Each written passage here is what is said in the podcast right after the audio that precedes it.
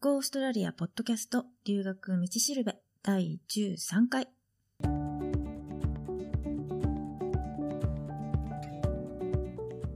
ーストラリアポッドキャストの留学道しるべはオーストラリアも留学も初めてという人のためのポッドキャストで留学のこと、英語のこと、現地での生活のこと、それから習慣の違いとかオーストラリア留学に関するいろんなことについてパース在住の留学コンサルタントふみがお伝えしていきます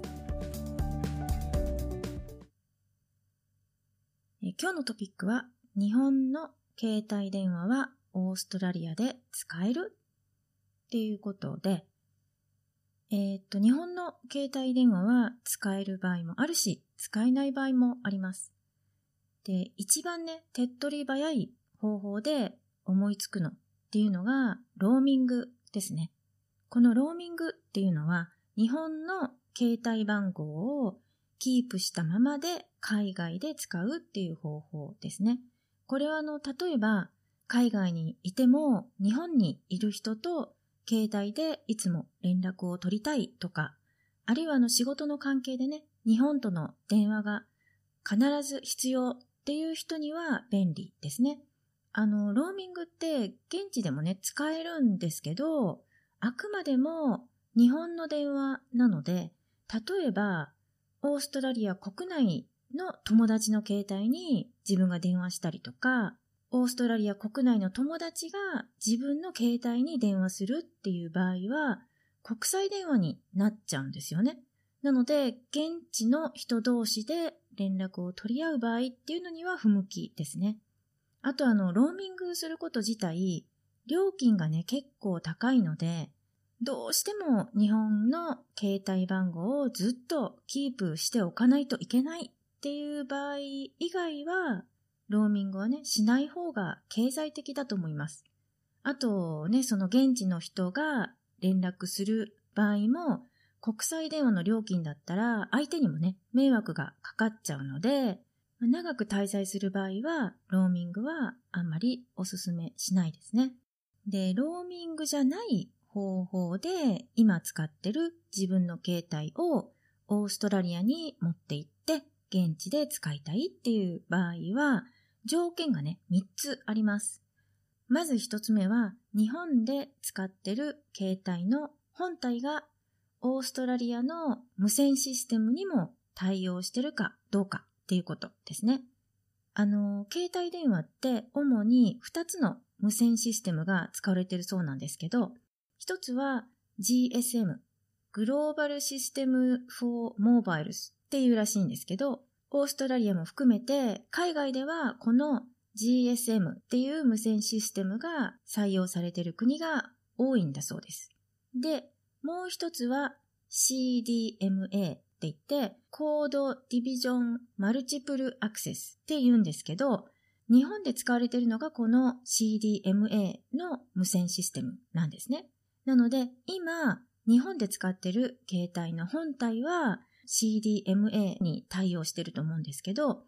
オーストラリアで使うには GSM の無線システムにも対応している機種じゃないといけないってことですね。で、二つ目は携帯がその GSM の無線システムに対応してるっていうことが前提で、さらに 2G とか 3G とか 4G とかいう通信方式がありますよね。で、その中でも無線の電波を受ける周波数、フリークエンシーって言うんですけど、周波数があるんですね。その周波数が受信できる機種かどうかっていうこと。これが二つ目ですね。で、この 2G とか 3G とか 4G とかの G っていうやつは、ジェネレーションっていう意味なんですけど、それぞれのジェネレーションの周波数っていうのは、オーストラリアの携帯会社によっても、使える周波数っていうのがなんか違ってきたりするんですよね。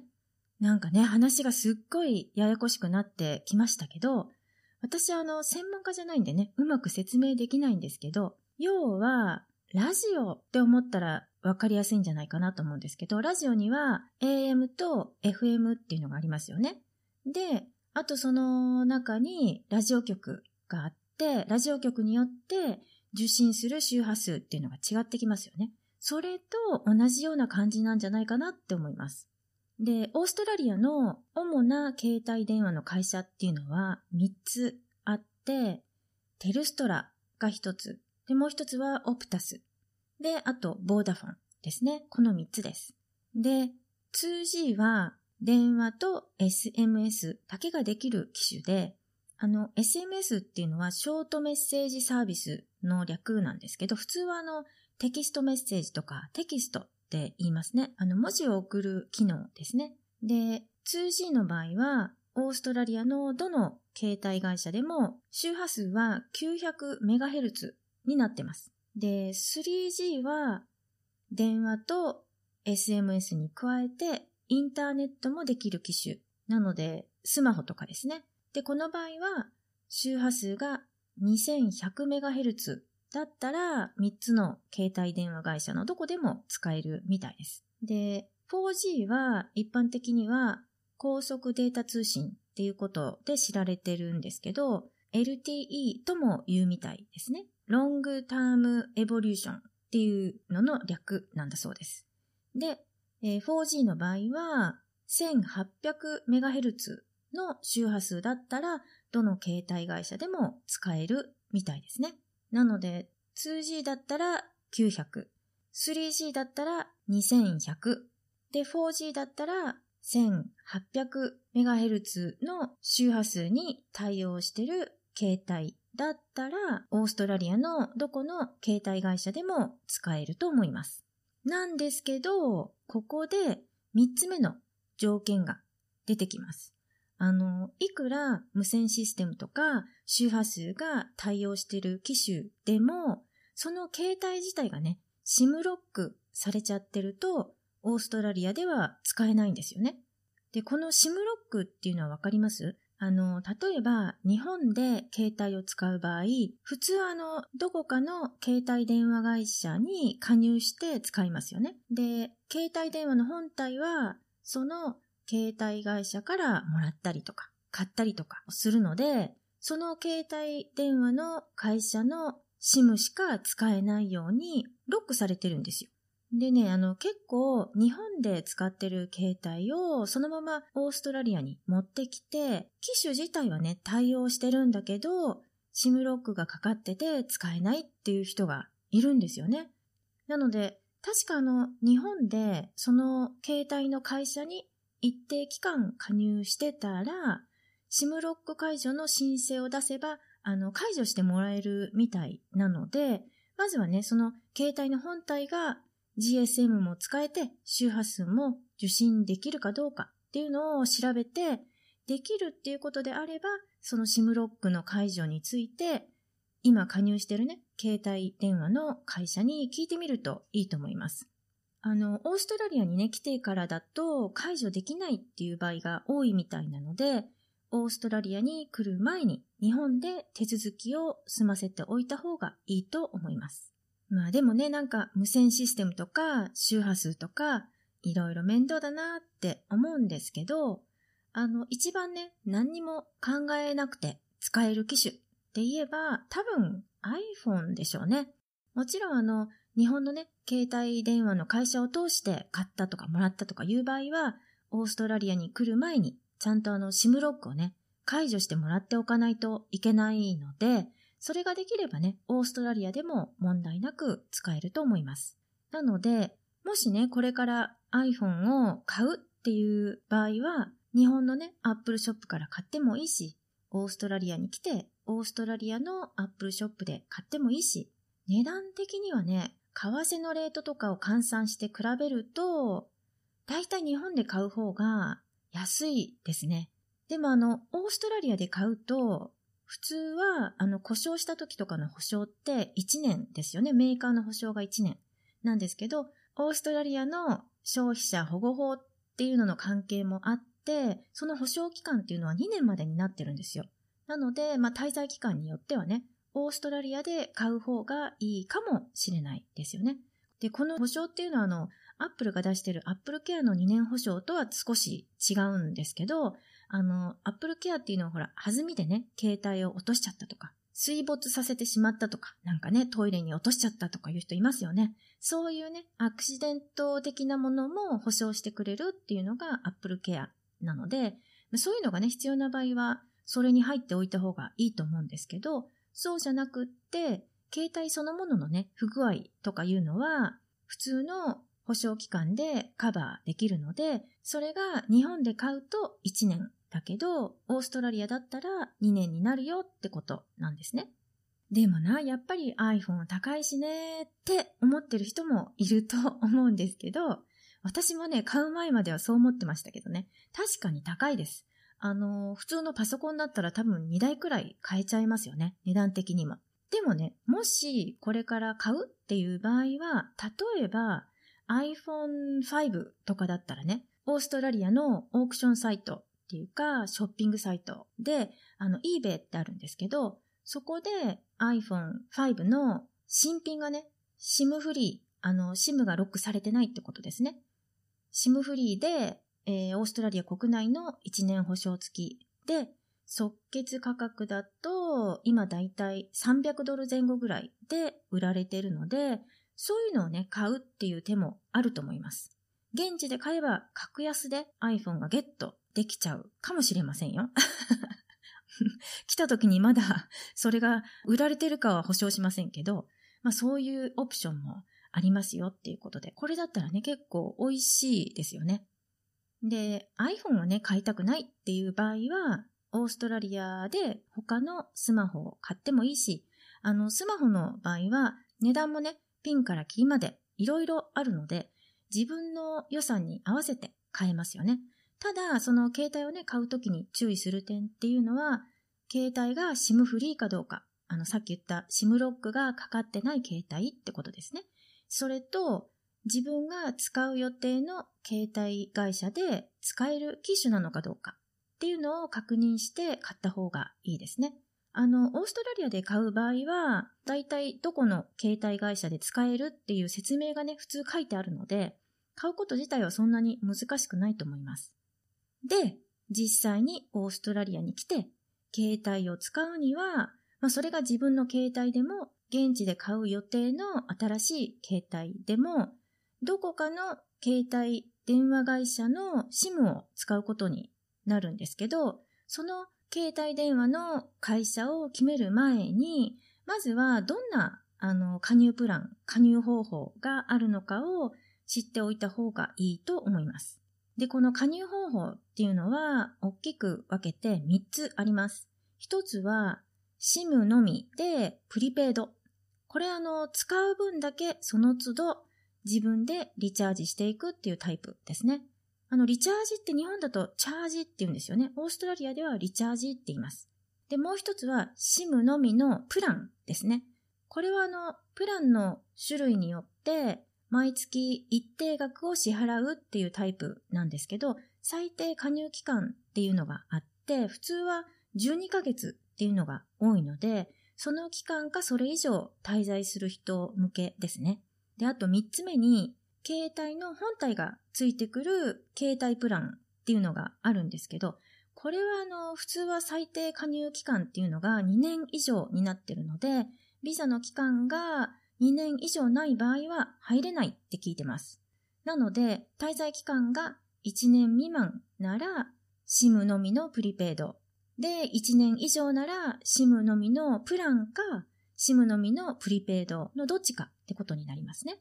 で、SIM のみのプリペイドの場合、あの、最初にね、買う SIM が結構安く買えることが多いんですけど、でも、リチャージを継続していかないと、携帯電話の番号がキープできないんですよね。で、リチャージには有効期限っていうのがあるので、一度にたくさんリチャージしても、有効期限内に使わなかったら無効になっちゃうんですよ。で、その有効期限っていうのは、リチャージする額とか、どんな種類のプリペイドにするかによっても違ってくるんですね。で、プリペイドの種類っていうのは大きく分けると3つあるんですけど、ネットによくアクセスする人は、使えるデータの容量が多いタイプがいいですね。これが一つ目ですね。で、あの、携帯でデータの使い放題とかいうのは今まで聞いたことがないので、多分今のところはないと思います。で、それから電話をね、よくかける人だったら、電話と SMS が使い放題のタイプがあります。これが二つ目ですね。で、この電話のかけ放題っていうのは、オーストラリアの国内のみで、えー、誰にでもどの電話会社の人の携帯電話にかけてもかけ放題っていう場合もあれば、国際電話がかけ放題っていう場合もあるし、あるいは何時間までだったら無料でかけられるとかいう制限がね、あったりとか、いろいろあるんですけど、でもこういう特典のあるタイプっていうのは、だいたいあの有効期限がね、短くて28日間、まあ、約1ヶ月ですよね。っていうのがほとんどなので、切れる前にリチャージしないと使えなくなっちゃうんですよ。で、料金的には有効期限が28日間っていうタイプだと、まあ、下は30ドルぐらいから、上は100ドル前後ぐらいまで使う内容によって金額がね、違ってきます。で、3つ目は、電話とかネットとかあんまり使わないんだけど、とりあえず携帯の電話番号をできるだけ長く持たせたいっていう場合には、ロングエクスパイアリーって言って、有効期限が長いタイプもあるんですね。でもこのタイプは電話をかけたりとかネットを使う時の特典とかいうのが全然ないので、ちょっと使っただけでもあっという間にね、残高がなくなっちゃうので、本当にあの、緊急の時だけ使えればいいっていう人向けですね。で、このロングエクスパイアリーの有効期間っていうのは、これもまたあの、リチャージの額とか種類とか会社によってもね、いろいろ違うんですけど、今調べてみた中では、365日で30ドルっていうのがありましたね。他には半年で30ドルとか、1年で60ドルとか、そんな感じでした。なので、SIM のみのプリペイドの種類は大まかに分けると、今言った3つ。使えるデータの容量が多いタイプ。それから電話とか SMS がいっぱい使えるタイプ。それから最後に有効期限が長いタイプ。この3つが主ですね。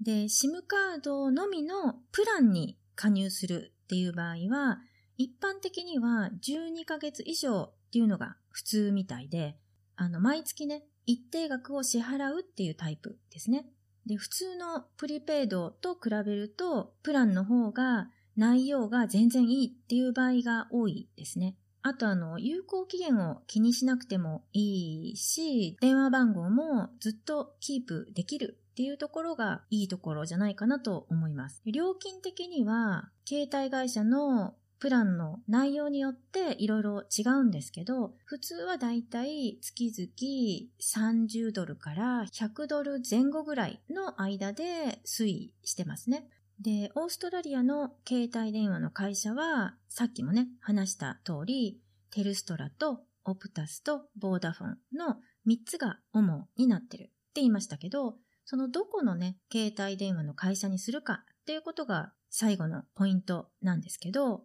あの、学生に一番人気は、オプタスですね。あの、どの学生に聞いても、使ってる携帯の会社はオプタスっていう答えがね、返ってくるんですよね。なので、普通に都市で生活する人は、オプタスがいいと思います。で、オプタス同士の電話とか SMS だと、一定の制限内で無料とか、あるいはかけ放題とかいう特典があったりもするんですよね。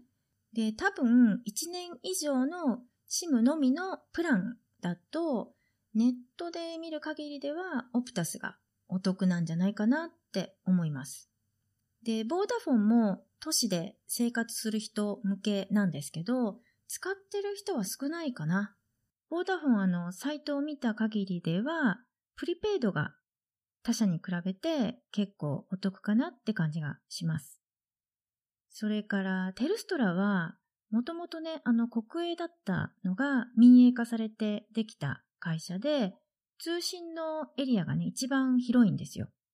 なので、ワーホリとかで地方に行く期間が長い人とか、まあ、国内のね、いろんなところを旅行する人とかには、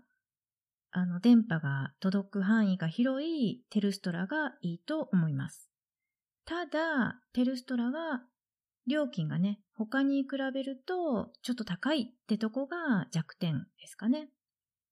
あと、オーストラリアには日系の携帯電話の会社もあるので、そういうところで携帯と SIM とか、あるいは SIM だけを短期なり長期なり、まあ、好きな期間レンタルするっていうこともできるんですよね。で、日系の携帯電話会社のいいところっていうのは、やっぱり一番は日本語でサービスが受けられるっていうことだと思うんですよね。あの、設定とか、なんか故障があったりとか、わからないことがあった時に、全部の日本語でね、対応してもらえるので、それが安心ですよね。あとあの、一番安い SIM のみのプランっていうのは月15ドルからあるので、それもお手頃ですよね。それから、オフィスがね、あの、オーストラリアの全土にあって、視点によっては、あの、契約してる人を対象に、無料でね、えっ、ー、と、Wi-Fi っていうんですか、インターネットが使えるので、ワーホリとか旅行で各、あの、都市をね、回るっていう人にはすごい便利だと思います。で、ここまで話したところで、実際のところ、携帯って必要なのって思ってる人もいるかもしれないんですけど、携帯はね、あった方がいいですね。携帯がなかったら、学校に行っても友達とね、すぐ連絡取れないし、仕事とかですぐにこう連絡が取れなかったらいつまで経ってもの面接できないとか、そういうことにもなりかねないし、あとね、最近あの銀行とかネットバンキングをするときに本人確認のために携帯番号になんかあのセキュリティコード、番号がね、送られてきたりするんですよね。なのでそういうことにも使うことがあるので、やっぱりね、あった方がいいです。ということで、今日は日本とオーストラリアの携帯についての話でした。で、今日はね、ちょっとここでお知らせがあります。あの、Go オーストラリアポッドキャストに新しくパースライフっていうポッドキャストが仲間入りしました。で、iTune に登録したのは先週なんですけど、ポッドキャスト自体は8月末からスタートしてるので、もうね、すでに聞いちゃったっていう人もいると思うんですけどね。このパースライフのポッドキャストは、私があの、これまでパースで生活してて、なんか初めて知ったこととか、これは王子だなって思うようなこととか、なんかそういうのをね、ミニエピソードにしてるんですけど、1エピソードがだいたい3分から5分ぐらいの短いお話なので、まあ隙間時間がね、できた時にでも聞いてもらえたらいいかなと思います。あの、Go オーストラリアポッドキャストのホームページでも聞けるし、あと iTune でもね、検索してもらったら出てくると思います。ということで、今日も留学道しるべのポッドキャストを聞いてくださってどうもありがとうございます。え、感想とかコメントは Go オーストラリアポッドキャストのホームページから送ってください。え、ホームページのアドレスは goaustralia.biz です。ではまた。